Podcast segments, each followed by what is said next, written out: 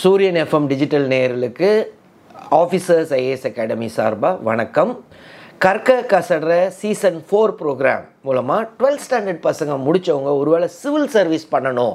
பின்னாடி ஐஏஎஸ் ஆகணும் ஐபிஎஸ் ஆகணும்னா என்னெல்லாம் பண்ணலாம்? அதை பற்றி இந்த நிகழ்ச்சி மூலமாக நம்ம பார்க்கலாம். யூபிஎஸ் எழுதி ஐஏஎஸ் ஆகிறது நல்லதா? டிஎன்பிசி எழுதி ஐஏஎஸ் ஆகிறது நல்லதா? எது கரெக்டுண்ணா யூபிஎஸ்சி மூலமாக ஐஏஎஸ்ன்றது டைரக்ட் ரெக்ரூட்மெண்ட் அதாவது இப்போ ஒரு இருபத்தி மூணு வயசோ இருபத்தஞ்சி வயசுலையோ ஒரு மாணவனோ மாணவியோ இந்த சிவில் சர்வீஸ் எக்ஸாம் பாஸ் பண்ணி டாப் ரேங்க்ஸில் வந்தால் அவங்களுக்கு ஐஏஎஸ் அலோகேட் ஆயிடுது அதற்கு அப்புறம் முதல் நாள்லேருந்து அவங்க ட்ரைனிங் ஆரம்பிக்கிற அன்னையிலேருந்தே அவங்க ஐஏஎஸ் அதிகாரி தான். ஆனால் டிஎன்பிஎஸ்சி மூலமாக ஐஏஎஸ் ஆகணும்னா அதற்கு டிஎன்பிஎஸ்சியில் குரூப் ஒனில் டெப்டி கலெக்டர் இல்லைன்னா டெப்டி ரெஜிஸ்ட்ரார் இந்த போஸ்ட்லாம் போயிட்டு அதற்கு அப்புறம் பல வருடங்கள் எடுக்கும். அவங்க ஏறக்குறைய ஒரு ஐம்பது வயசில் இருக்கும்போது தான் அவங்களுக்கு இந்த ஐஏஎஸ் கன்ஃபர் ஆக வாய்ப்பு இருக்குது அதை வந்து கன்ஃபர்ட் ஐஏஎஸ்னு சொல்லுவாங்க. டைரக்ட் ரெக்ரூட்மெண்ட் கிடையாது. ஸோ இந்த ஐம்பது வயசில் அவங்க ஆகும்போது எல்லாரும் இப்போ டிஎன்பிஎஸ்சி குரூப் ஒன்று எழுதுனவங்க எல்லாராலும் ஐஏஎஸ் ஆக முடியுமான்னா ஆக முடியாது. ஒரு சிலருக்கு தான் திருப்பி யூபிஎஸ்சியில் இன்டர்வியூலாம் வைப்பாங்க. வச்சுட்டு இப்போ ஒன் அண்ட் த்ரீன்னு வச்சுக்கலாம் ஏறக்குறைய ஒரு ரேஷியோ ஒருத்தருக்கு கிடைக்கும் மூணு பேர் போகிறாங்கன்னா ஒருத்தருக்கு இந்த மாதிரி குரூப் ஒன் மூலமாக பின்னாளில் கன்ஃபர்ட் ஆகி ஐஏஎஸ் ஆக வாய்ப்பு இருக்குது இப்போ நான் ஐஏஎஸ் படிக்கணும்னா ப்ளஸ் டூ படிக்கிறதுலேருந்தே என்னென்ன மாதிரி விஷயம்லாம் அதுக்கு நான் ப்ரிப்பேர் பண்ணணும்? ப்ளஸ் டூ முடித்த உடனே ஐஏஎஸ்க்கு தயாராகலாம் அப்படின்னா ஆகலாம். ஆனால் நான் எப்பயுமே ஒன்று சொல்லுவேன் என்னென்னா ஒரு பேக்கப்புக்கு ஒன்று வச்சுக்கணுங்க. ஒருவேளை இந்த சிவில் சர்வீஸ் இல்லைன்னா என்ன ப பண்ணலாம்? ஒரு ப்ரொஃபஷனல் கோர்ஸ் ப்ரொஃபஷனல்லாம் எல்லாம் இன்ஜினியரிங் தான் எடுக்கணும்னு இல்லை. எதனாலும் எடுங்க.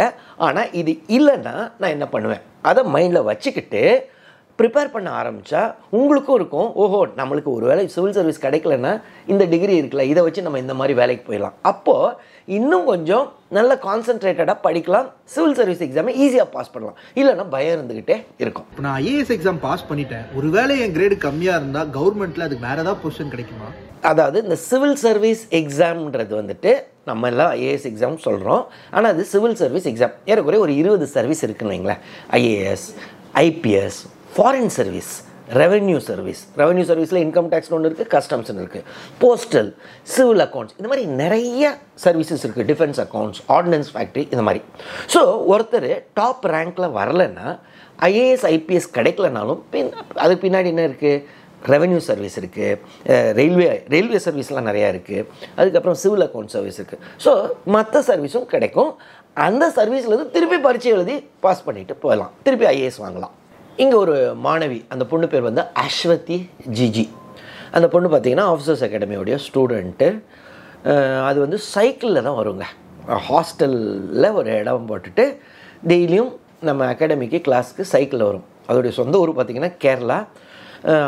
அம்மா வந்துட்டு விவசாயம்லாம் பண்ணுறவங்க எப்படியாவது அதோடைய கனவு என்னென்னா ஐபிஎஸ் ஆகணும். அதுக்கு என்னமோ அந்த காலத்தில் என்சிசியில் இருந்தது இந்த மாதிரி இருந்ததுனால எப்படியாவது நான் ஒரு ஐபிஎஸ் அதிகாரி ஆகணும்னு நான் கூட ஒரு நாள் சொன்னேன் ஏம்மா நீங்கள் ஐஏஎஸ்க்கும் பண்ணலாம். ஐபிஎஸ்ஸு நிறையா இருக்குது ஃபாரின் சர்வீஸ் இருக்குதுன்னு இல்லை இல்லை சார் நான் ஐபிஎஸ் தான் ஆகணும். அந்த காக்கி சட்டையை போடணும் அப்படின்னு. ஸோ முதல் அட்டம்ப்ட் பண்ணிச்சு வரல. ஸோ அதுக்கு அடுத்தது ப்ரிலிம்ஸே பாஸ் பண்ணலை.